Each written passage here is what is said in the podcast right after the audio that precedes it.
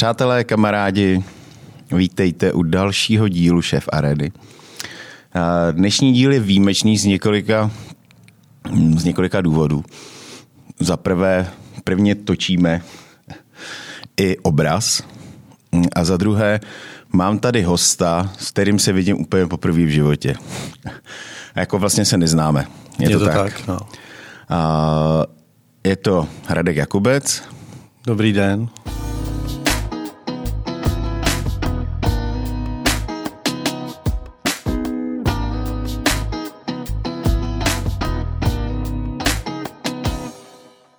Mladý, mladý šéf kuchař, když, když vlastně, když mi teď řekl věk, tak zase tak mladý není. To ne, no. A donedávna působil v pražské restauraci Benjamin, nebo Benjamin. Benjamin, Benjamin, obojí je správně, no. No a teď, teď se vrátil, vrátil do svého oblíbeného Bavorska nebo, nebo tak. příhraničí. No, ano. Než mi to korona zase zkazila, radši jsem tady v Praze a v jo. Tam je, to, tam je to blbý taky, nebo? E, tam byly takové restrikce vlastně už od počátku listopadu. Hmm. Ono je to samozřejmě dobře, protože jak známo v Bavorsku se dodržují pravidla asi hmm. společně s, se Švajcem úplně nejvíc na světě. Veškerý příkazy a tak. A mm, já bych tam byl jako víceméně sám, protože jsem mohl jako se vidět s kamarády, s kolegy vždycky jenom venku, s dvojkovým respirátorem i venku a mohli jsme chodit jenom prostě po vyznačených cestách. Jo, takže když jsem si představil, když to vlastně začalo brát na síle, tahle korona krize, tak jsem si řekl, jako, že tu blížší rodinu, jakože rodinu, mámu, tátu, bráchu, segru, eh, kamarády, kolegy mám tady, tak jsem radši přijel sem, protože ten život jako je tady pohodlnější už z toho důvodu, že nemusíš být zavřený sám v jednom bytě, ale šeduješ vlastně tady jako hmm. s rodinou eh, nějaký byt. A je to takový příjemnější, no, protože tam bych se viděl vlastně jedno za 14 dní s někým, jinak bych musel být furt doma. A ty jsi tam byl i v létě, eh, když tam se vlastně eh, dělali takové ty věci, že se od hostů brali eh, jo. údaje o tom, ano. kde jsou, odkud jsou a prostě vlastně lustrovali se, aby se, aby se potom případně tak. dali lépe vytrasovat? Přesně tak, tak to probíhalo. A tady si to všichni představovali jako nějakou kovbojku, že dostanou formulář, já nevím, kde hmm. bude prostě všechno. Tam byly takové malinkatý štítečky, kde si napsal čas, od kdy do kdy se tam hodláš zdržet. V té hospodě. V té hospodě. A tak to kolikrát nevíš, že? To občas nevíš, ale tak jsme psali do zavíračky vždycky, když jsme šli potom eh, na pivo po práci. A nebo se to psalo, podepisovalo se to až při odchodu. Yeah. Ale napsal se tam prostě jenom datum, čas příchodu, podpis a při odchodu prostě odchodu. A ty jsi musel taky napsat, odkud seš, ale ne? Nebo odkud uh, jsi přišel? Nebo... Jo, to taky ale vlastně Nějaký úplně bohatě sebe... stačil e-mail, telefon, eh, věk, myslím, a a od kdy do kdy budeš v té hospodě. Jinak nic dalšího se tam jakoby neřešilo. Bydliště, jako že seš Bajroťák, já tam mám vlastně eh, trvalý bydliště, eh, přihlášený už od léta, že tam napíšeš jenom von Bayreuth. Takže to, to nebyla prostě žádná věc, jak si to tady představili, jak to bude hrozně obtěžovat. Prostě si to dostal k jídelnímu nápojovému lístku, vyplnil si to těsně předtím, než si objednal a pak si to počkal při odchodu. To je všechno. Hmm. Hmm. Dobrá, no. Tak to máme teď tu německou štaci, ale jak ty jsi se vlastně dostal uh, k vaření? Kde ty jsi začínal uh, se svým kuchařským řemeslem? U nás v rodině vlastně jako nikdo nevařil úplně. A tak co tě tam natáhlo do té kuchyně? Já jsem z těch tří dětí, vlastně, který naši měli, byl vždycky trošku jiný. Tím, že... Jako, že jsi blondiák, jo? Nebo... Uh, no, nevím, jestli jsem pošťákův nebo ko. Ale vždycky jsem měl blíž k, jako k těm humánním věcem, měl jsem blíž k nějaký kreativitě, oni byli spíš ekonomicky zaměřený. To v té kuchyni taky potřebuješ být. Taky. To taky potřebuješ a taky jsem na to byl, jo. Tak. Protože ty papíry, to je věc vždycky, který jsem nechával jakoby zástupci nebo kolegy. Někomu jinému. No a nebo, nebo, nebo přímo jako je nadřízenýmu s nějakou mojí jakoby pomocí, protože ty papíry mě vždycky jako srali, no. Hmm. Strašně. Uh, se vydržím vlastně koukat do kompu denně maximálně tři hodiny a radši si píšu menčka prostě na papíru a pak to nechám někoho tam přehodit do toho. No. Takže já jsem vlastně byl spíš zaměřený jakoby na tu aranžerskou činnost, už se to ve mně začalo projevovat někdy, já nevím, v sedmý, v osmý třídě. S náma chodil děda, děda třeba na motýly, tak já jsem je napínal potom, šlo mi to dobře, že tam byla vidět nějaká precizní práce. A když jsem se rozhodoval, kam půjdu na školu, tak mi celá rodina doporučovala právě něco takového. Buď nějaký design, nebo fotku. Fotku si já jsem chtěl dělat hrozně. A ještě jako dneska bych chtěl dělat fotku. Tak hezký jídlo, když se vyfotí. No a potom jsem právě začal koukat na nějaký pořady, shodovokostní třeba na CDF nebo ARD, kde byly pořady jako Willy Wild Wissen. To znamená, Willy chce vědět. A vždycky tam byl v nějakým jiným biznisu. Uh-huh. A byl to takový ňouma a zjišťoval třeba, byl v Interkontinentálu v Berlíně a ten díl právě na mě zapůsobil nejvíc, že začal zjišťovat, co konkrétní profese a odvětví toho, toho rezortu, um, co, co jak si obsahuje ta jejich práce, těch zaměstnanců a toho šéf kuchaře, té prádelny a těchto těch věcí. Na mě se to strašně líbilo, tak jsem si řekl, že vlastně na tom západě je to tak, že když je kuchař dobrý, tak se dostane k té aranžerské činnosti, i k té fotce, spolupráci na knížkách, což vlastně jsme později dělali že eh, s kolegama. Tak jsem si říkal, že ta kuchařina bude dobré, dobrá volba, protože se to tam bude moc dát jak si skloubit. Ale ještě jsem úplně nevěděl, jestli budu šikovný na to vaření. No, ale... Takže jsi, ne, nemotal jsi se v kuchyni jako do té doby? No mě děda právě vzal, eh, my máme takovou tradici v rodině, že se dělá kapr na černo, až jakoby tak slavnostně, vždycky 23. prosince. A pochází to, z, to je starý holešovický recept, že jo? dělá se s knedlíkama, někomu to může přijít strašně divný, hmm. to jídlo, kapr s knedlíkem, s mandlema, s ořechama, se švestkama. Ono je to tak správně nahořklý od toho piva, že to není úplně jako na sladko. Je to velmi dobrá věc, bez kterých si vlastně Vánoce neumíme představit. No a děda mě právě jednou vzal uh, k sobě, když věděl, že půjdu na kuchaře a ukazoval mi to, jak se, jak se to dělá. No a to byl takový rituál, u kterého se muselo vždycky pít nějaký určitý druh vína. Dělali jsme tu práci hrozně pomalu. A jediný, co si pamatuju z toho dobře, je, že na mě to bylo hrozně pomalý. že, že, že, to jako trvalo, proces. že to byl hrozně zdlouhavý proces. A já jsem to měl jako rychle nakrájený a měl jsem to docela přesně. A děda říkal, počkej, počkej, to nemůžeš takhle, to se musí nejdřív zatáhnout. Tak mě učil nějaký trpělivosti, se kterou já se vlastně peru do dneška. Já si připadám jako dost netrpělivý člověk. Musím se vždycky unavit předtím fyzicky i, i nějak duševně, abych jako se dokázal s, vyklidnit a soustředit se jenom na jednu věc. Jenom prostě na jednu věc. Hmm. Jinak mi to vždycky jako lítalo hlavou víc věcí. No. Takže děda tě vlastně tak nějak jako, to bylo takový to první vaření, na který si pamatuješ? Jo, ano. No. Kolik ti bylo? Potom, no to mě bylo 14. No. 14? 14, no. jsem byl jako Jako a předtím, jako že bys něco... Ale to, to mě zajímalo. Basket, chodit ven s holkama. dneska už jenom kuchyně, dneska už tě ty holky nebaví. Baví, ale oni to špatně snášejí, tu práci. Když je člověk 6 dní v týdnu v práci a má čas jenom v neděli odpoledne, tak na to padly nějaký vztahy. No. A kde, jsi, kde jsi teda dělal školu? Já jsem dělal v Plzni u Borského parku uh-huh. školu a v prváku jsem nastoupil vlastně na Spilku, což, je, no, což byla největší restaurace snad i ve střední Evropě, myslím. A my jsme tam měli asi 1450 nebo 1500 míst. A tam jsem dělal praxi. Pamatuješ si ty začátky, jaký byly? No, velmi dobře, protože já jsem vlastně první měsíc nedělal nic jiného, než jsem škubal kachny který ten Že tam, je, tam, tam je to prostě pečená kachna z Plzní. No, ale oni to byly divoký kachny, který měli plný zobáky toho zrní.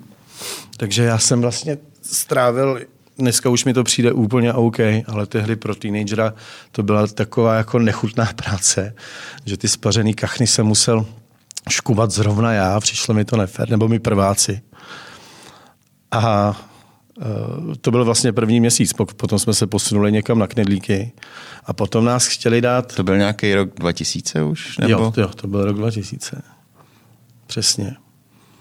A potom nás vlastně od těch knedlíkářek posouvali každýho dál a jako sledovali, kdo, kdo, kdo co jak. Kdo co jak. No a e, tam byl vlastně vlastní řezník. Protože ten, to byl strašný kolos. Nás bylo, nevím, 12, 14 na směnu, od raní i odpolední. A oni vás hned od prváku prostě takhle, takhle pustili do kuchyně jo, bez toho. Jo, tam to bylo dobrý a že by, tom, že by se ti jako věnoval, měl jsi tam třeba nad sebou nějakou tu mistrovou, která by tě no, jako jsme měli... usměr, usměrňovala, říkala ti, hele, tohle děláš blbě, nebo, nebo tě nechali jakoby v tom provozu, aby si plaval a... Mm... My jsme měli mistrovou jednu na, na celou tu spilku, na tu velikánskou restauraci, kde byla spousta zaměstnanců a ta byla zároveň pro číšníky i pro kuchaře. A ty kuchaře takhle jakoby odsunula šéf kuchaře, jeho zástupci a staral se jenom o ty číšníky. Což nám vyhovovalo samozřejmě, protože to byla holka mladá, 27 letá, prostě servírka, hmm. která jako dělala celý život tam, tak věděla, jak to chodí, ale o kuchyni jakoby nevěděla asi nic. Hmm. A takže jsme byli pod křídlem toho šéf kuchaře a jeho zástupce, případně jejich kolegů. No a já jsem potom vlastně po těch jakoby krutých zkušenostech ze začátku zjistil, že tam eh, že nás úplně nepustí k té přípravě těch samotných jídel, takže my jsme tam jako cedili, že jo, pasírovali neustále.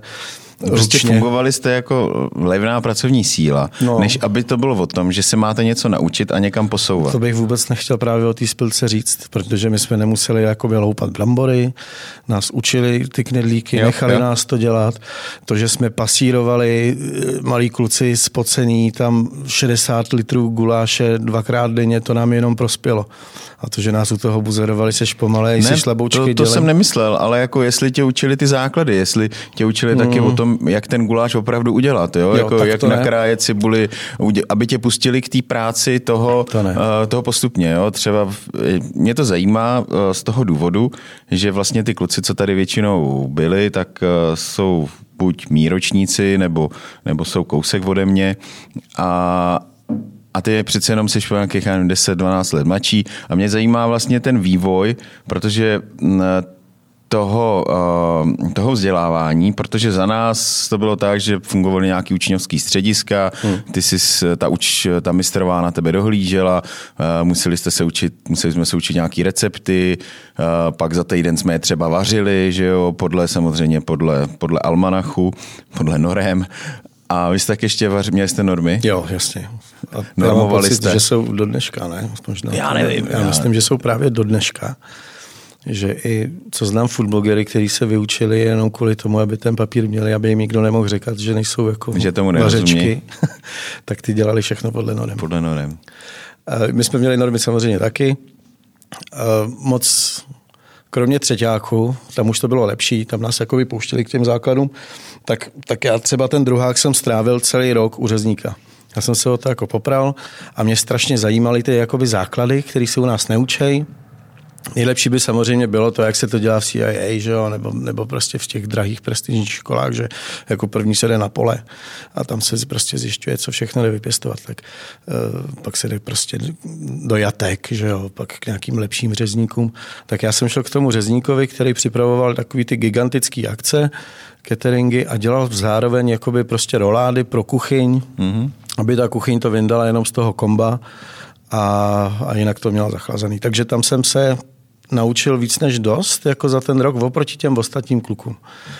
On na mě byl jako drsný, ale tak byla s ním sranda, měl tam puštěnou muziku, že mi se to líbilo.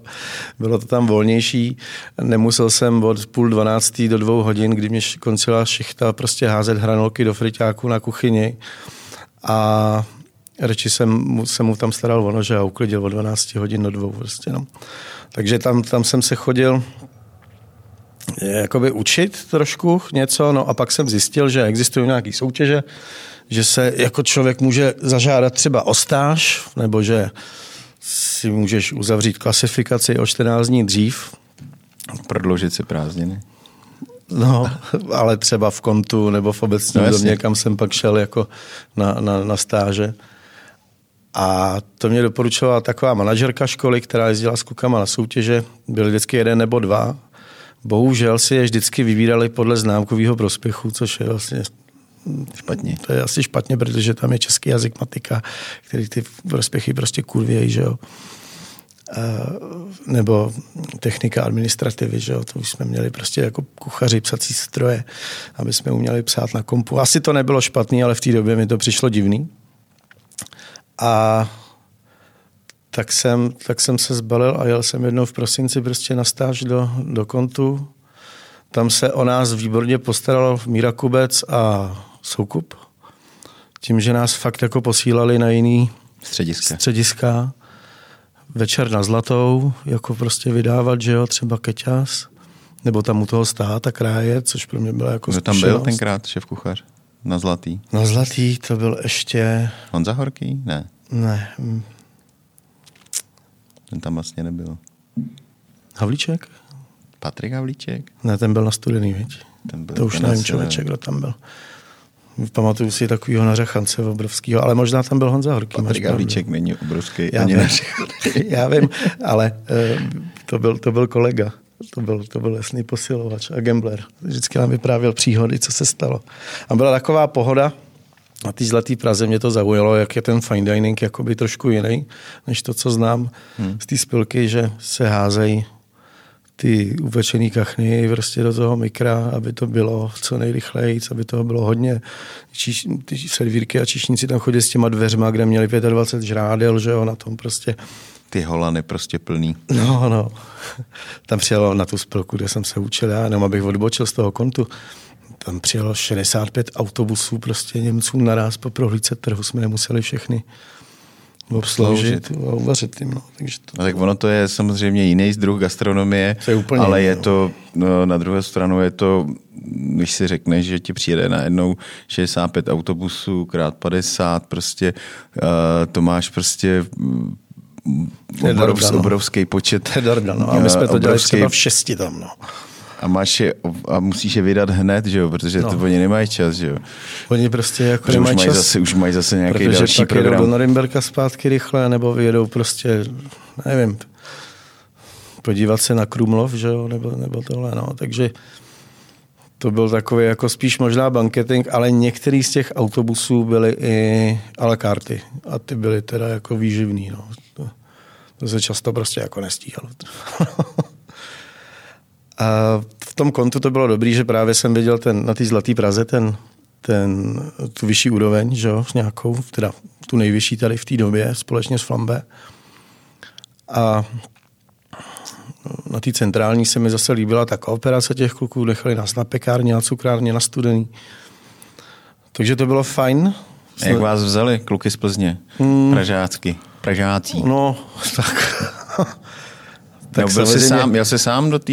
Ne, sám ne, byli, jsme tam, byli jsme tam ve třech a já jsem tam pak šel ještě jednou sám, hmm. pak na 14 dní.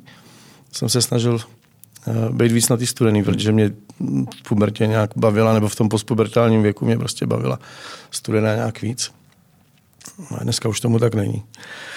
A, no a potom jsem další rok vlastně si uzavřel klasifikaci, dřív a jel jsem do, na Francii do obecního domu, a tam jsem zase viděl jinou, jiný věci. No a ta Praha se mi tak jako zalíbila, že jsem tady už se cítil jako doma. Moje teta sestry tady měly byt, že jo, v Troji, kde jsem mohl jako normálně přespávat, nemusel jsem tu být na ubytovně, hmm. což jim strašně moc děkuju ještě dneska, protože to skutečně jako pomohlo se tady cítit líp, že jo. No a s tím byly vlastně spojeny i nějaký soutěže, na který jsem jezdil. jsem byl na Gastronior. Nejdřív to začalo lázeňským pohárkem, že v Karlových Varech prostě. Pak uh, Gastrohradec a tam jsme byli několikrát vlastně každý rok. Jako ze školou? No, jako že jsme byli tři kluci, hmm. kteří jsme to jako fakt dělali sami. Jako Já společně s, s tou vrchní mistrovou nebo říkejme jí manažerka školy, s tou paní Kabátovou která, se, která nám dávala strašné množství energie. A dávala fakt, vám prostor, i že vy jste si sami to... velký prostor, právě. Sami jste si to navrhovali všechno? A všechno jsme dělat? si sami navrhli a ona nám jenom vlastně doporučovala kroky, pak nám radila s tím aspikováním, že jo, jak se to dělá a tak, což bylo vždycky největší oser, protože tím se strávila vlastně půlka toho času té přípravy. A neměli jsme tam box, že jo, prostě ta kuchyně. To byly ty soutěže ještě, kdy to nebylo moc k jídlu? No jasně, to, to byly přesně ty výstavní soutěže. Dvouporcová mísa, osmiporcová mísa studená.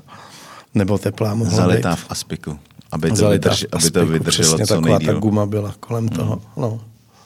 Tak ono to tam na těch světlech, že jo, je přece jenom skoro celý víkend. No, dva dny to tam musí vydržet. A neustále se to hodnotí a pak ještě ta porota, ze kterými jsme měli tehdy neuvěřitelný respekt, to, to zhodnotí ještě, jak to vypadá nakonec. No. Takže tam to končilo vždycky nějakým jako stříbrnou medailí, jedním zla, jednou zlatou, ale sám dobře ví, že do té zlaté se vejde třeba 12 kuchařů, je to podle bodů. Hmm. No, to je prostě, když se někdo dostane na 46 bodů až 48, tak ten má prostě zlatou medaili. Všichni mají zlatou. No. A pak jako je tam dalších 30, který mají třeba bronzovou a pak dalších 15 chudáků, který, se, který dostanou diplom, aby neskazili těm, těm dětskám jako chuť do té do tvorby. No. Jak to vnímáš vlastně tohle období těch, těch soutěží? Ovlivnilo tě to nějak, jako že jsi chtěl protože já jsem třeba nikdy na soutěži na žádný nebyl, ani mě jako nějak mě to ne, nechytlo. A ani snad naše škola snad tak asi ani nejezdila, možná ani nevím, jestli byly vůbec, no asi byly, asi byly soutěže. Ale uh, ovlivnilo tě to nějak jako dál, jako že, že se tam, protože když se bavíme tady s klukama, že vlastně máš možnost vidět, jak to dělá někdo jiný, jak to dělají, no. jak to dělají ty kluci a, a vlastně či, obohatí tě to. Jo. Uh, vlastně ta, ta soutěž jako sama o sobě. Nejenom to, že ty musíš něco vytvořit, ale i to, že vidíš ty ostatní. No, tak v tomhle tom to bylo strašně přínosný. Hlavně jsem viděl, že vlastně v tom nejsme sami. Kdo je tam nevyspalý, že jo, prostě kdo tam, kdo tam přijel s těma uh, světlama, s těma, s, uh, s těma nabírátkama s těma štětečkama a že všichni jsou na tom stejně, že jsou úplně vyřízený. To mě na tom bavilo, ta atmosféra. Potom, když se to vlastně hodnotilo v průběhu dne, tak v tom Aldisu, v tom Hradci Králové všichni kuchaři spali jako nahoře, protože ona to byla původně posluchárna snad nějaká v tom kulturním domě, takže jsme tam všichni chlápali, tak tam mě bavila ta atmosféra, že jsem se tam seznámil s, s různýma lidma. Oni ty severní Moraváci byli velmi úspěšní z, tý, z toho Frenštátu pod Radonštěm, hmm. třeba vždycky se dobře umistovali, asi se tam o ně dobře starali taky. No a pak samozřejmě Pražáci, že? to je jasný. Ty, kteří měli praxi z kontu, tak to byla, to byla určitě asi tady nejlepší škola vůbec pro to naučení se hmm. více druhů toho, té práce v tom provozu. Že? Hmm. No. Ale to, že existuje něco víc, než, než prostě to, to obracení toho masa a dělání těch knedlíků, tak to už jsem se dozvěděl vlastně v tom kontu. No. To mě vlastně přivedlo k tomu, že když jsem byl na nástavbě, to bylo čerstvě po praxi v obecňáku, jako krátkorový, prázdninový, tak jsem po roce zběhl, že už to nemůžu vydržet a chci dělat tu práci. Jakože jsi přestal? Jakože jsem měl výučák. Jasně.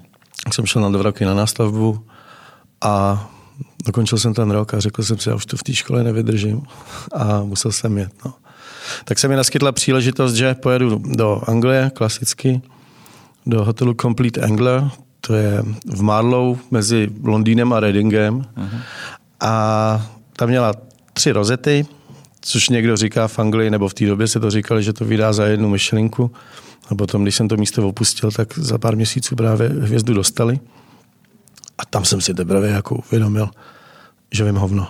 Hmm. Že ty soutěže, všechny ty věci, kdy člověk, když je mladý, dostane nějaký sebevědomí falešný, že jo, v té době začne si o sobě něco myslet, tak mu to strašně rychle spadne, protože zjistí, že jako ten provoz, ať už je to to parádní bistro, který má dvě rozety, nebo ta fine diningová restaurace, kde nás bylo 16 na směnu a každý jsme byli z jiné národnosti, z jiné země, jiné národnosti, tak tam mi spadla čelist. No. Tak jsem, tam jsem Jak se tam vůbec dostal? No, tak tady fungovala jedna agentura, která lidi, který umějí anglicky a jako chtějí a chce si jim vařit a nechtějí moc peněz, tak tady nabírala na národní třídě jako mladý kluky. to, z- to zní zajímavě. To zní strašně, co? Mladý kluky, který to baví, ta práce, a který jako si asi neřeknou moc peněz. No. Tak to, to jsem byl přesně já. Se chtělo vypadnout, protože tehdejší přítelkyně jezdila jako operka na tři měsíce vždycky do, do Anglie. Tak eh, to jednání trvalo asi půl roku. Já jsem se na to těšil, oni se rozhodovali, kam mě dát, nakonec vlastně z toho vylezl tenhle Complete Angle. Já jsem chtěl do Londýna, do Kontu, nebo prostě do Mandarin Oriental. A oni řekli, to ne, to musíš ještě jako počkat. Prostě. Hmm. Tak jsem říkal, OK. Nedocházelo mi, že Intercontinental v Londýně, jako není to zdaleka tak dobrý, jako třeba ta restaurace, kam jsem se dostal. Protože jsem znal jenom ten centrál a říkal jsem si, tak tam mají asi taky nějakou zlatou Prahu, ale tam já se nedostanu. No a ten Dean Timpson, eh, který tam dělal šéf kuchaře, tak se dobře znal s Ramzem.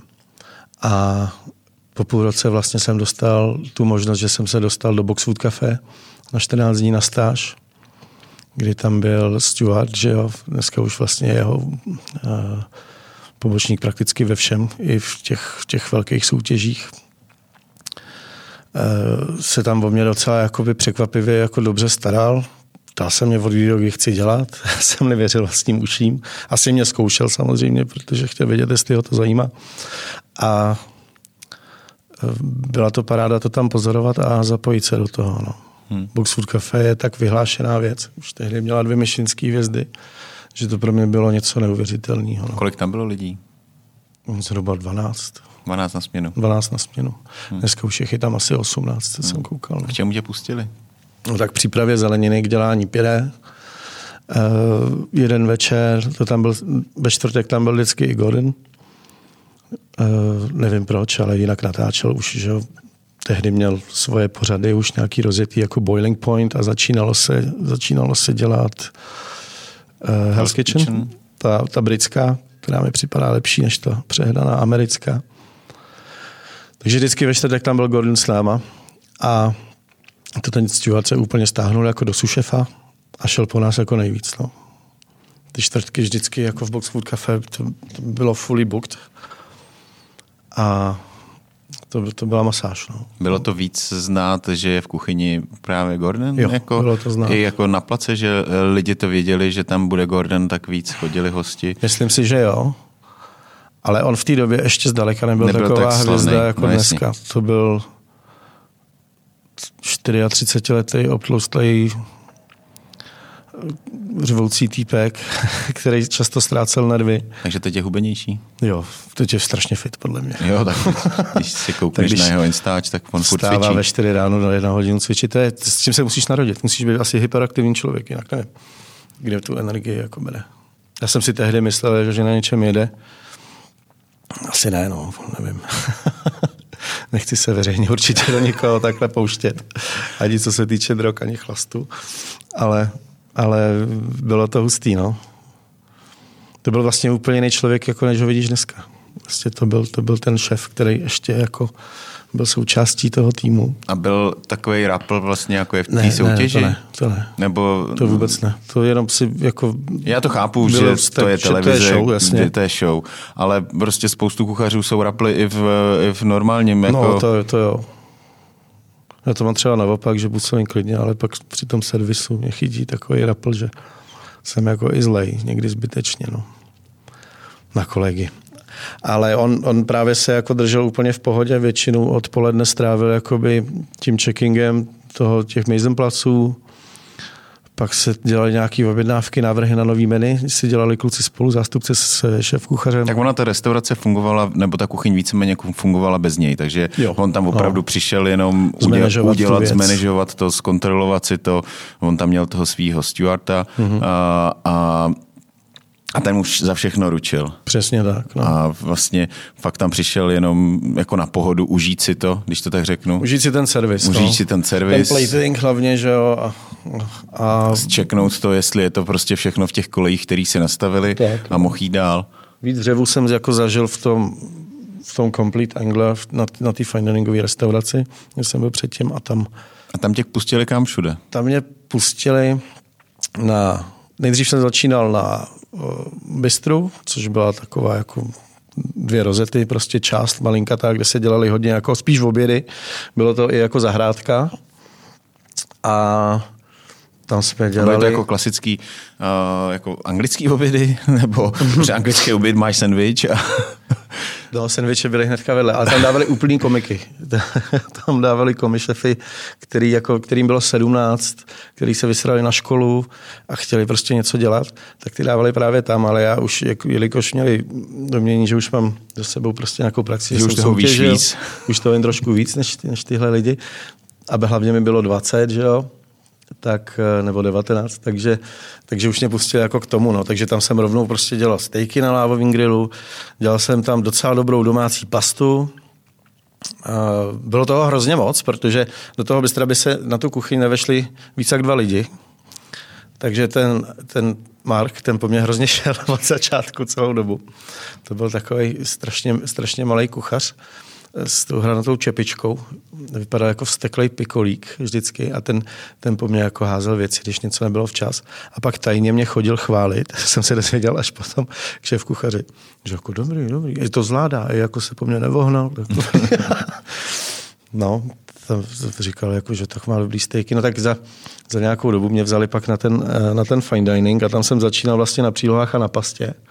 To bylo spojené jako krémy, přílohy, pasta, na jedné stage vlevo, který se věnovala jakoby třeba šest lidí hmm. a z druhé strany byly ty serióznější věci, které se nesmí dojebat.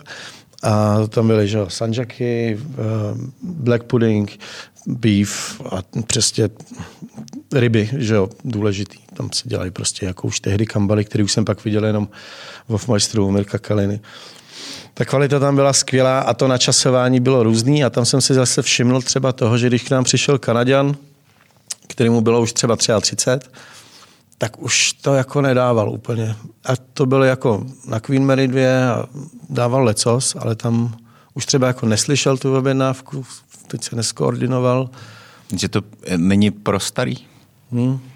Že jsou tam samý mladí kluci? Je to, je to prostě je jako, to v jiném tempu? Je to asi v jiném tempu. Já si vůbec dneska nedokážu představit, že bych to dal. Jako, co, co tam bylo.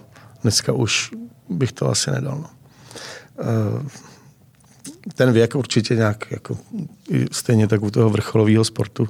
Člověk se vyvíjí, že čím je moudřejší, tak tím víc rozumí zase tomu managementu. Nemusí tam lítat jak na perníku, že jo, dělat pastu tam zpátky. To prostě jako ty mladí to dokážou dobře zkousnout, protože chtějí mít něco v CV napsaného, Udělají to za relativně slušný peníze pro toho a zaměstnavatele. Když jsi tam nastupoval, promiň, že ti skáču, hmm. říkal jsem málo peněz, hlavně mít, uh, hlavně mít prostě v CV to, že jsi prostě dělal na nějakém zajímavém místě. Hmm. Myslíš, že to ještě dneska je pořád? Nebo jako, Čo, to nevím. u, u nás to tak moc nefunguje, že U nás hmm. přijde kluk ze školy a, a rovnou, Chce prachy, no. rovnou se ti řekne, umí s proměnutím hovno, no. a, ale prostě už chce mít Chce mít hodně peněz. Chce mít no. hodně peněz. A v tom Londýně, když pomínáš si, za kolik, si, kolik byly ty první prachy, za, za který jsi tam jo, dělal? první byly 690 liber. Týdně? Ne. Myslíš? Mm-hmm.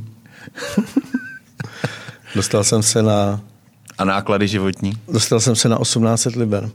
My jsme měli výhodu, že jsme měli stav house, který byl zhruba tři kilometry od toho, hmm. od, od té restaurace s tím hotelem. A každý jsme měli jako svůj pěkný pokoj. Velký docela. Takže tím jsme netrpěli. A platili jsme 300 pade měsíčně, což je strašně levný oproti Londýnu, že jo, jakoby nějakýmu jinému. Tohle je v dojezdové vzdálenosti 15 minut od Londýna. Takže to bylo super, tohleto. No a pak, no co jsme potřebovali peníze, že jo. No, a dělali jste 6 dní v týdnu? Dělali jsme zhruba 6 dní v týdnu. A akorát, tam se to vždycky plánovalo týdně, takže v pondělí tam vysel papír, že zítra máš volno, takže si se jako nemohl nic plánovat. A nikoho to vůbec nezajímalo samozřejmě, protože tam všichni byli kvůli tomu, být. aby se naučili, Proč protože tam, tam prostě být. chtěli být správně. No, to je ono. Stále o to, aby tam byli. Tak, no. A Dokonce jsem tam zažil poprvé v životě i to, že se vzájemně jako pozbuzoval ten tým. jako na vojně třeba, když někdo nestíhá něco. A nevšiml jsem si nikdy toho, že by se tam někdo schazoval. Nedělali se na schvály žádný? Hmm, ne. Ani jako legrácky? No to jo.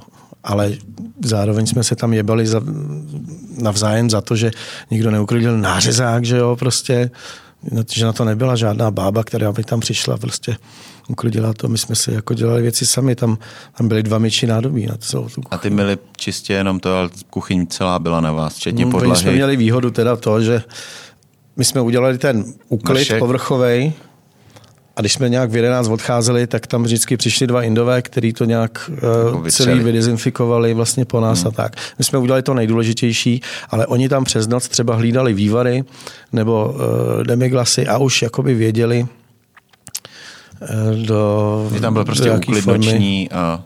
Do jaký formy se to má třeba svařit. Hmm. A pak, když si přišel půl sedmí ráno, tak jediný, kdo tam byl, tak byl šéf kuchař, který už měl vykoštěných 40 kuřat. Že? Prostě, no. V kolik chodil šéf kuchař? V půl sedmi už měl vykoštěných 40 kuřat. Takže jestli tam byl od pěti. hmm. To jako určitě. No. Jak dlouho jsi vůbec byl celou dobu v té Anglii? Tohle to byla eh, krátká věc v tom Complete Angler a to byla půl roku. Hmm. A já jsem tam víceméně jako na stáž, prostě jako hmm. všechno si to ošahat a tak. A hrozně jsem se těšil do Prahy. Chtěl jsi zpátky?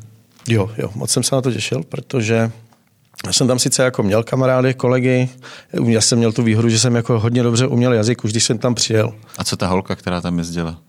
No, s tou jsme se nevěděli celou dobu. No. Pak se to samozřejmě rozpadlo, že jo. po příjezdu do Prahy. No. Pak si dozvíš, jako, co se tady dělo a tak. Já si nedivím, je to dlouhá doba. Jsme to zkoušeli jak slepit, to prostě asi jako už nejde. No. Uh, no tak jsem si říkal, že půjdu jako k Dušanovi do Flambé. Tam jsem byl asi tři a půl měsíce a pak se mi stal nějaký velký úraz nohou. Že jsem se jako přetrhal všechny vazy a byl jsem s tím rok doma. No, pak jsem šel k Mirkovi Kalinovi do Hofmeisteru, tam jsem byl na směně eh, s eh, Petrem Jonem, který dneska je Fungeltu, šéf kuchař. A tam se mě hrozně zase líbilo to, že jsem se vrátil k těm věcem, který jsem viděl v té Anglii, protože v tom flambé se dělala jako jiná kuchyně. Přišla mi jako staromodnější. Hodně se tam balo při těch dvou nebo třech meníčkách degustačních, které tam byly jakoby na zvěřinu, na sladší chutě, že na, na nějaký domácí kandování a spařování, různé techniky, jako by tam byly jako staromodnější. Když to třeba v Hofmeisteru jsme, troufám si říct, že jsme měli první nebo jedni z prvních suvíčko v roce 2007. A vím, že se mu divil i ten bývalý šéf kuchař, který tam byl před Mirkem, co to je za novou technologii. No, tak my jsme v tom zkoušeli dělat různé věci. Mirek už tehdy pracoval s Texturas, Měl jako poradce Alfonso Ala, eh, který dělal v El Bulli. Takže jsme tam občas zkoušeli velmi zajímavé věci, jako ličeový ravioli že jo, a tak. No a potom jsem zběhnul ke cateringu, protože to byla ještě jedna věc, kterou jsem si chtěl zkusit, tak jsem byl dva roky u Vyšehradu 2000 a pak teprve začal být ten život nějak zajímavý. No. Jak to? Tak já jsem se vlastně seznámil s Marcelem Vargeštokem, který uh, otvíral Chef Parade. Mm-hmm. A že dneska vlastně největší škola vaření, která měla svoji slávu, pak zase měla slávu nějakou horší uh, kvalitativně. On tehdy začínal a my jsme tam byli vlastně tři kuchaři, který jsme začali dělat ty kurzy základní stejky, Itálii, Francii. Pak Českou, když někdo chtěl, ale ta byla prostě soukromá, bylo to drahý a bylo to jeden na jedno. No a ten mi doporučil, že jeho známý hledá šéf kuchaře do hezký restaurace nový, dole v hotelu Neruda, Metropolitan. No a tam jsem vlastně začal poprvé dělat šéf kuchaře nejdřív sám sobě, tři měsíce, každý den. Kolik a to mělo míst? To, to, člověče, teď to spočítám. taky 40 míst. 35 míst možná. No to bylo Atrium, hotelu Neruda, hnedka vedle Cowboys.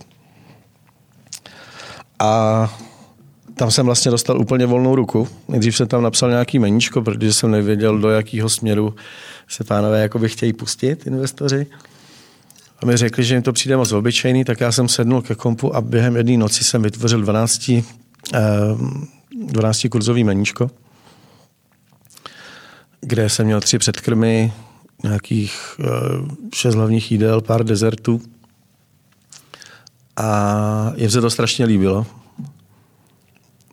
ta skladba mi přijde do dneška jako rozumná. Dobrá, nevím, jak jsem to ze sebe dostal. A mělo to hrozný úspěch, hlavně u Frantíku, který jakoby v hotelu, v tom, v tom hotelu Neruda vlastně byli ubytovaní. A pak nám začali jako psát, že jako super, profesionální, tak jako jsme sedmuli píchou. A my jsme otvírali 14. února na Valentína 2010 a 22. února už tam byl myšlenský komisař. A já si pamatuju, že mi byl podezřelý, že to je sám Frantík s knížkou. A tak bývá, že A koukal jsem na něj tím kukátkem z té kuchyně, tím klasickým kulatým a on si objednal, byl CBS, prostě nějaký pyré, úplně bystro jídlo, jako v, ale v tom roce 2010 se to dělalo málo kde, prostě třeba v top 30 restauracích. A tak arrogantně jako by sundal z toho ten kopřík a hodil ho na stranu a pak začal teprve jíst. Tak jsem si řekl, tak to je on, teď jsem to posral. no ale pak nám přišlo do, eh, doporučení aspoň, který tehdy mělo jako, nevím, 15 restaurací. To doporučení myšlenského průvodce prostě ta... Že jsi uvedený v průvodci. Že jsi uvedený v průvodci, což jako je fajn. No tak moc restaurací tam nebejvá. Nebejvá, no. Hmm naposled, nevím, nějakých 28 u nás třeba. V, nevím, já ho moc nesleduju. Jo. Teď Pro mě se... je fatální. Ta. jo, až takhle? No, já nevím, že jsou ty lidi tak sympatický vždycky a připadá mi hrozně fér.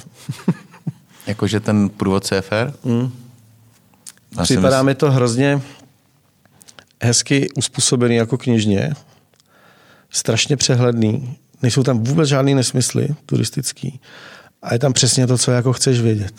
Jo, to já, eh, to já jako nějak nepopírám. Já si teda úplně nemyslím, že jsou k nám fair. Jo, jako k nám Proto... jako v Praze? No, no to nejsou fair, no. No, no, no, protože nejenom v Praze samozřejmě. Takhle, z toho, když to vezmeme vůbec. z tohohle toho pohledu, tak jenom to, že se soustředí na Prahu, už není fair samo o sobě. No. Že jakmile jsi za hranicí Prahy, tak nemáš já šanci. Jsem pár vždycky, vždycky chodili mi, asi tři roky jsem si je objednával, že mi chodili, jako, že jsme Evropa, že jo, byl vždycky ten evropský průvodce, v kterým je zahrnutá a zahrnutá i Praha, že jo. Main Cities of Europe. Main Cities of Europe, přesně. A, a tak a vždycky, když jsme, když ještě, ono už je to tyhle, tak dlouho, to jsem nikde nebyl, že už si to ani nepamatuju, ale uh-huh. prostě vždycky jsme dělali nějaký ty cesty víkendový, že jo, někam se podívat, něco ochutnat. A pak jdeš do těch myšelinských restauracích a máš, najet, máš najetý ty restaurace tady v Praze a říkáš si, tyhle, tak teď tohle, jestli to není srovnatelný, tak ta tak prostě možná to je i horší, než hmm. to, co, to, co děláme. Uh, to, co, samozřejmě jsi ovlivněný nějakým Dobře, svým... No to, uh, jako, to, je, to je určitě pravda. No. Eh, mně přijde, že jsou fair na území té Prahy, když srovnám jako Field s náma, jako s Benjaminem hmm. a pak třeba, já nevím, ty ostatní těch top, top 10 restaurací, tak mi to jako opravdu přijde jako vůči těm ostatním, hmm. že to je opravdu jako lepší, co se týče jako designu, čistoty, servisu. My jsme třeba v Benjaminu měli taky doporučení třikrát po sobě, ale jelikož jsme měli jenom 10 míst a jednoho číšníka se someliérem vlastně v jednom, hmm. tak se to tam jako blbě dalo ohlídat na tom servisu. Aby tam aspoň jednou za večer nevznikl nějaký malinkatý přehmat nebo zmateček. Prostě ty číšníci nám odcházeli, protože to na ně bylo hodně náročné. A museli o tom jídle vědět strašně moc, protože tam byly i doplňující dotazy mezi tím. Hmm. A možná, že jsme neměli na, na ně tak pospíchat, ale zase jsme nechtěli dopustit, aby ty lidi, kteří dojí jako první, protože někdo to prostě do sebe naláduje, zajímá ho, co, co, co k tomu dostane za víno. Jiný si to zase vychutnává, tak je asi hodně těžký, když to není jeden stůl, ale jsou všichni naraz. Jenom bychom To vysvětlili, jak jako srovnat. no. aby jsme to vysvětlili, tak uh, vy jste tam dávali uh, uh, jenom ty několika chodový menu, že jo? Jo, ano, my jsme měli vždycky jedno Nebylo, menu ne, na, ne, ne, na nešlo, týden. nešlo si vybrat vlastně jako z a la kartu Přesně. jednotlivý, ale prostě vybíral jsi, nebo ty si dělal jedn, jedn, jedne, pardon, večer prostě bylo vždycky jedno menu, které si, Mhm. které si vařil. My jsme měli první vlnu od prvních deset lidí vlastně rezervovaných od 17.30 a druhá vlna byla od 18.15. Mezitím se všechno muselo zase vydezinfikovat, uklidit, znova prostřít. To bylo na tom place, což pro ty číšníky byly tak, taky náročný určitě. No a my jsme si museli mezi tím všechno přebalit zase, že jo, na to delší meníčko, který A bylo bylo od to tak, že jste to 15. dělali před nima? My jsme, Byl- byl to eh, otevřená My jsme kuchyně? si mysleli nejdřív, že budeme to dělat jakoby před nima s tím, že tam budeme mít ještě dodělaný vařiče na tom stole, který měl tvar podkovy, teda má ještě tvar podkovy. A že tam nějak zabudujeme nějaký hořák a že tam přijdeme představit ten kus masa. A pak jsme postupem času zjišťovali, že, že to není tak reálný, jak jsme si mysleli. S tím představováním toho masa a těch ryb, že jsme ji tam vzali hmm. čerstvou a tak, to jsme dělali. Ale vzhledem k tomu, jak byla malinká ta, ta kuchyň a ten prostor, kudy se to nosilo, tak jsme to jako postupně mírně zkracovali, ale zase jsme dávali větší důraz na ten final touch před nima. Strouhali jsme, samozřejmě to ještě před nedávem bylo v modě, že jsme zalejvali ten amizbuš, že jo, aby to kouřilo. Ty aromaty, esence jsme si vlastně dělali sami, že jsme tam nekápli jenom něco. Jako nezjednodušovali jsme si tu cestu. Hmm. V tom, kde si často někdo zjednoduší a třeba to někdo nepozná. Já jsem hodně vždycky dbal na to, aby když už jako tam budeme mít nějaký nějaký sír, tak ať je to jako náš sír. A možná to přijde někomu přestřelený, ale já si takhle právě představoval tu malinkou restauraci s tou kuchyní, s, těma, eh, s tím vybavením, která tam byla, že to bude měl všechno od začátku. Takhle postivě. Co se dařilo, když jsme si ty recepty neudělali příliš složitý. Hmm. A máš pocit, že jste si je udělali složitý? Někdy jo, ale vždycky jsme tam měli třeba nějaké odlehčení, třeba bíčí žlázy. Jsme dělali jenom prostě v suvíčku se strašně moc majoránkou. Rozpadaly se potom jako, jako foie gras. Hmm. A ty jsme prostě udělali jenom v zeleninový strouhance a zalili to nějakým bešamelem. Takže jsme měli úplně jednoduchý chod, který si dokázal číšník prostě tak nějak jako by nandat sám mezi tím, nebo nějaký helfer který byl třeba u nás na stáži a my jsme se mohli soustředit na tu těžkou rybu s tou zeleninou. Hmm.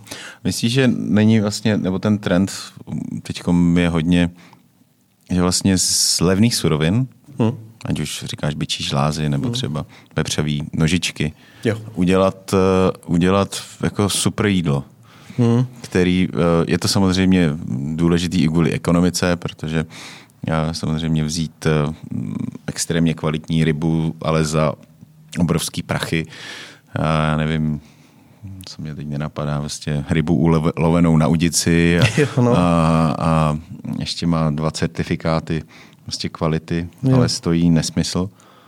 A, a prostě v, pak samozřejmě i ten výsledek musí stát nesmysl.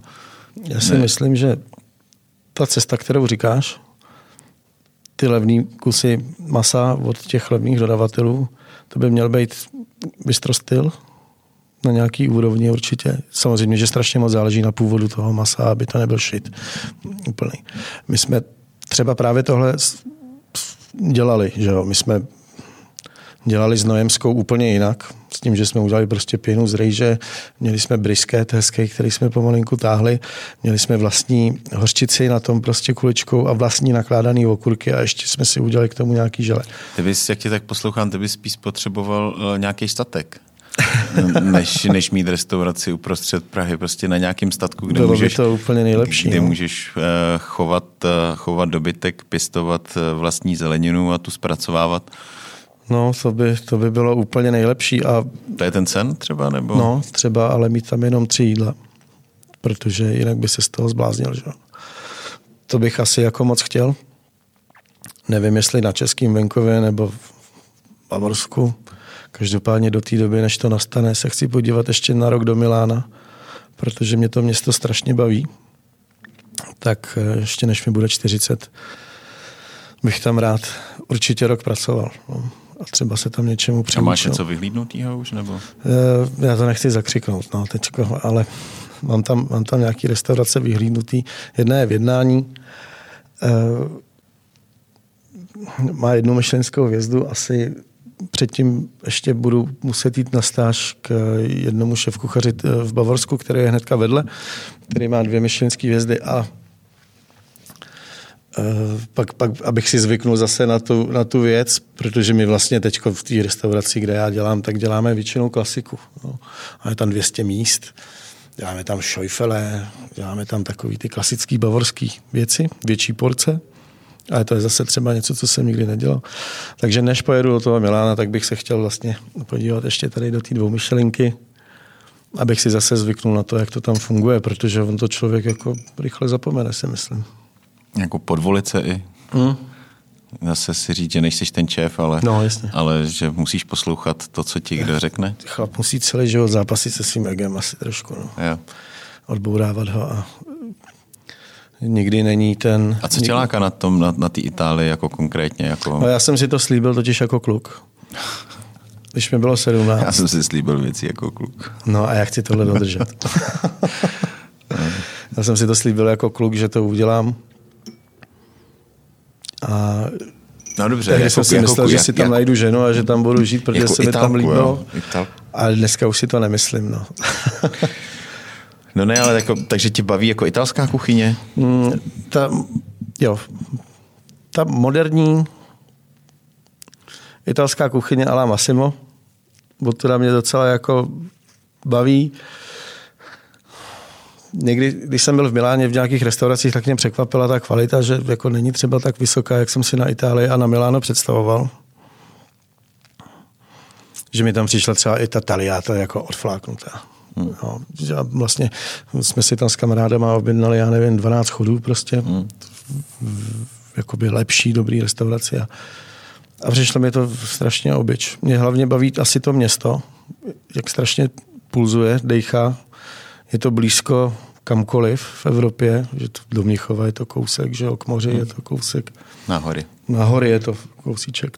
Vlastně v jeden den můžeš lyžovat a pak se jet vykopat do moře. To mně přijde skvělý. Hmm. No to, je, to byla Miláno bylo to poslední štace, kterou nám zatrhli. Tam jsme měli jet s Petrem, než, než nastal minulý rok, jsme měli letenky, ubytování.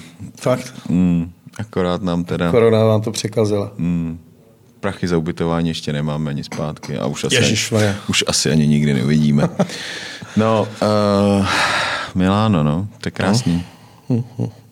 Tak jsem se zasnil. Uh, jenom jsem se chtěl zeptat k tý...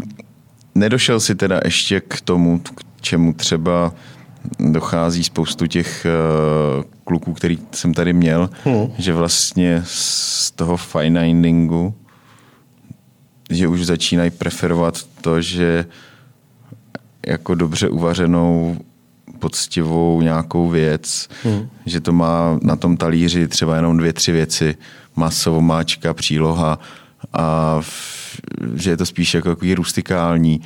Pořád tě ještě baví jako to, že těch jako věcí... ten bílej ubrusač na zem, to zas... Jak říkal tvůj jmenovec. No. Máte spolu něco společného? Ne, jako nevíme, nevíme o tom. jo. On o tom teda neví, a taky ne. No. Tak možná přes nějaký dvě kolena, ale kdyby jsme byli nováci, tak jako to člověk neřekne, ale tohle, tohle příjmení je strašně málo, tady jsou asi čtyři rodiny jenom, tak možná, nevím. Hmm. Takže furt tě bí, eh, teď nemyslím bílej ubrusač na zemi, je spoustu, skvěle, je spoustu je skvělých restaurací, který v tričku, ale... A, ale, ale ten talíř no. prostě má spoustu a spoustu to by mě ingrediencí. Jakoby, no to jo, my jsme, se, my jsme akorát to třeba nedělali v tom Benjaminu tak, že bychom měli spoustu ingrediencí na jednom talíři, taky byly třeba tři, ale těch chodů jako bylo hodně. Hmm. Takže to, to jako mě vlastně bavilo ze vší mojí práce v životě úplně nejvíc. Taky to bylo jednoduchý v tom, že si měl spoustu času na přípravu a věděl si, kolik toho dáš. Což je strašná výhoda. A je to podobný jako banket potom.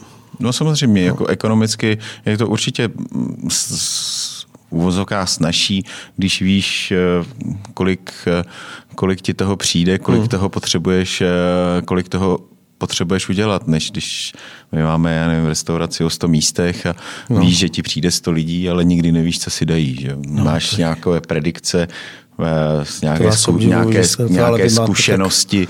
Dobrý jméno, že, že tam budete mít určitě furt plno. No, ale nevíš, jak se to bude vyvíjet. Já se nechci já se nechci rouhat, samozřejmě těším se, že se někdy otevře konečně snad. Přestal jsem sledovat už dávno, vždycky každou chvilku mě někdo zastaví, tak co, kdy otevře, říkám, já nevím, dělám, snad na, dělám na ministerstvu zdravotnictví Já to snad. taky vždycky posouvám o no, měsíc. No. Říkám, říkám, co já vím. Jo. Už někdy v březnu jsem říkal, že se otevře někdy v půlce května a říkal, to není možný takhle. Říkám, hele, já jsem byl taky přesvědčený, že pojedu na Velikonoce domů, dám se 14 dní karanténu a pak se do toho pustíme do plných.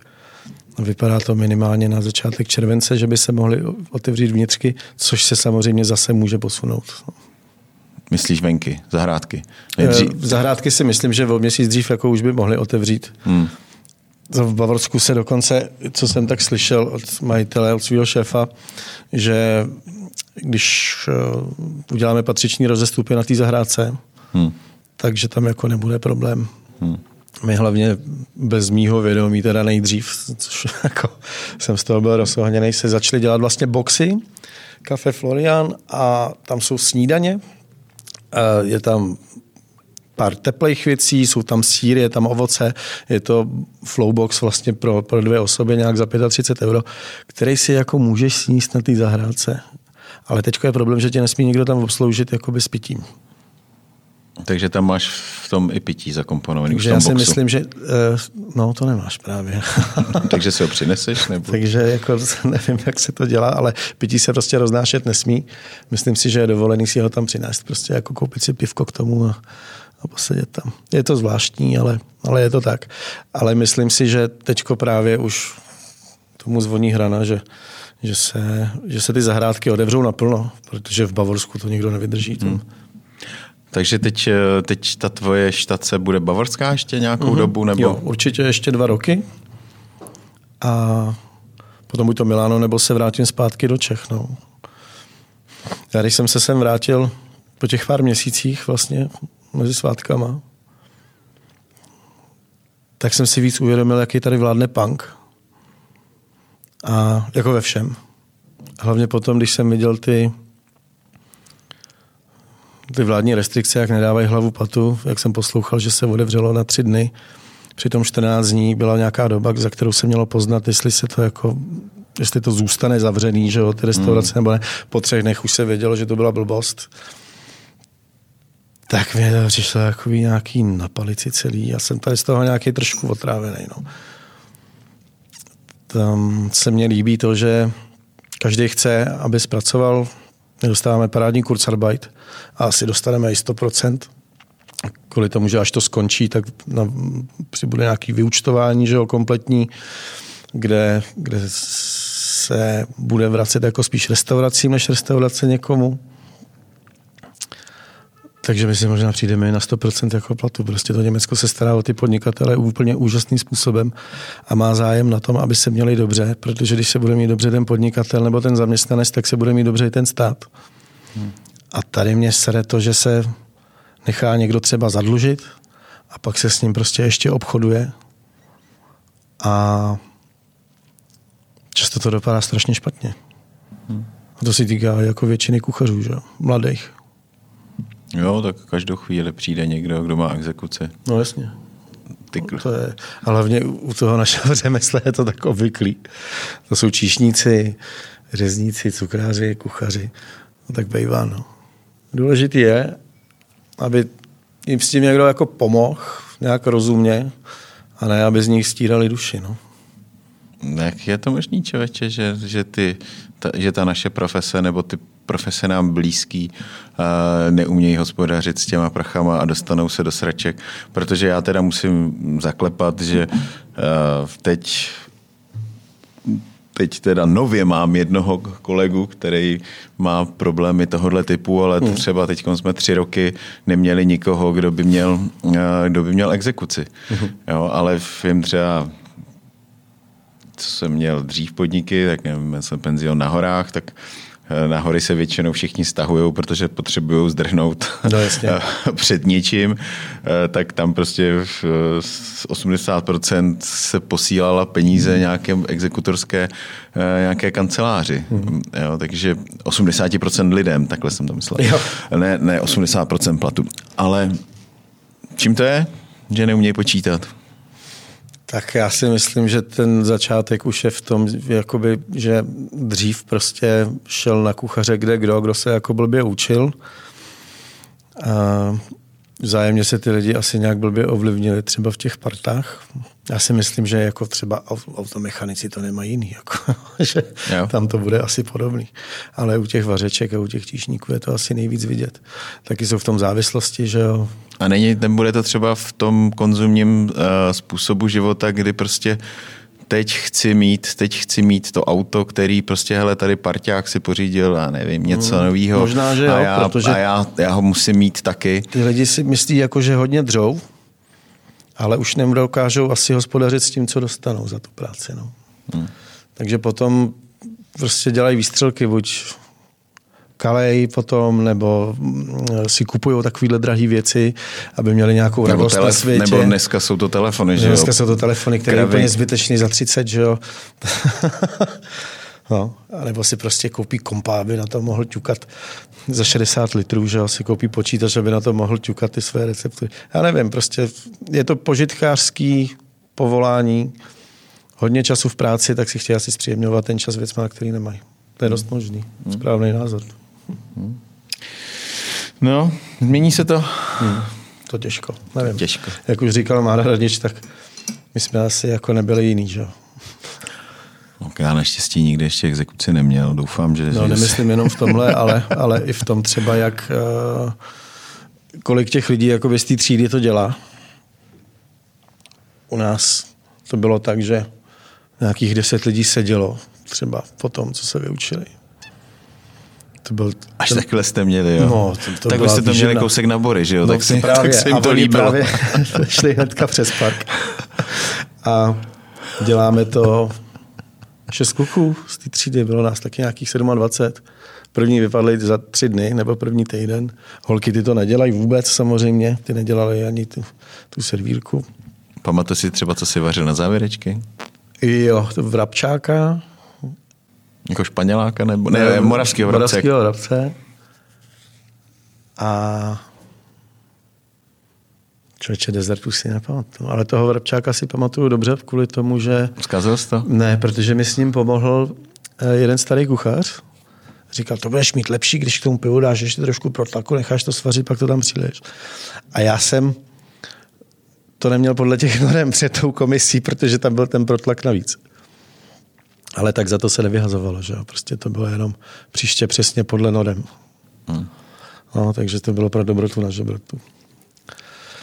No jo. Ale pustili tě dál. Jo, jako samozřejmě. A ještě pak vůbec nevím, jak jsem se dostal na tu nástavbu. Já jsem trošku nechtěl se tam dostat, abych už mohl pracovat. Ale já jsem měl třeba dobrou Němčinu, že jo, nebo bylo to tak, že ty body jsem tam na tom nějak nachytal. Hmm. No, co bude s tou naší gastronomí? Tam se vždycky takhle no. nakonec. Já nevím, jak, jak ty jsem to se vidíš? Tomu, já jsem se tomu snažil něco dát. A utek si. Protože jsem asi udělal už 12 kurzů vaření. Jedna, která v Chef když jsem dělal někdy i dva, tři denně. Ty jsi dělal i nějaký, něco v televizi točil, že jo? Jo, jo. My jsme, no my jsme vlastně díky Chef tak nás Vaškem Šulcem oslovila produkce České televize na ten pořad Vše vaření. A my jsme s Vaškem Šulcem tam dělali piloťák eh, v Nupakách v Teskomě. No a já nevím, já to mám 30 dílů. Pak se vlastně k nám přidal Marek Radič, pak Fichtner, pak Hajňák a pak ty holky cukrářky. Marek tam byl že, na ryby, já jsem tam dělal vlastně uh, Francii a Česko. Kolega tam zase dělal jenom třeba italské recepty. No a s tím samým týmem jsme pak dělali na Barandově ten pořad vše o vaření, teda vše o vaření, kolotoč kuchyni se to jmenovalo. A to je stejný, jako je na Slovensku Moja mama varí lepší hmm. jako tvoja, což je tam strašně úspěšný formát, na který všichni koukají. A u nás to drželo asi jenom půl roku, protože za prvý to byl Barandov, za druhý si myslím, že to není formát pořadu, který by byl vhodný vysílat od 8 eh, večer v prime timeu. Možná o prázdninách na chatě, když nejde nic jiného naladit. Ale tady asi jako by nějak... My, my jsme vlastně klesli pod 100 tisíc ve sledovanosti a Soukup to hnedka zrušil. Že? Hmm. To, je, to je jasný, když se to nevyplatí, tak pryč s tím. Tak by to mělo být určitě i v kuchyni, i v životě. Tak to je moudrá myšlenka, kterou zakončíme dnešní, dnešní díl. Já rád, že jsem, jsem rád, že jsme se poznali, i když si říkal vlastně, že jsme se viděli už jednou. Jednou, no. jednou jsme se potkali. Já děkuji moc krát za pozvání.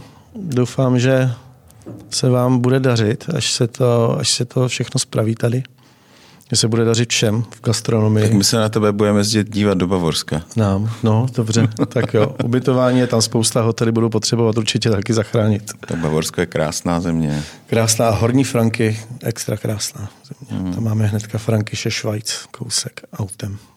Tak jo, tak moc děkujem. Já děkuju.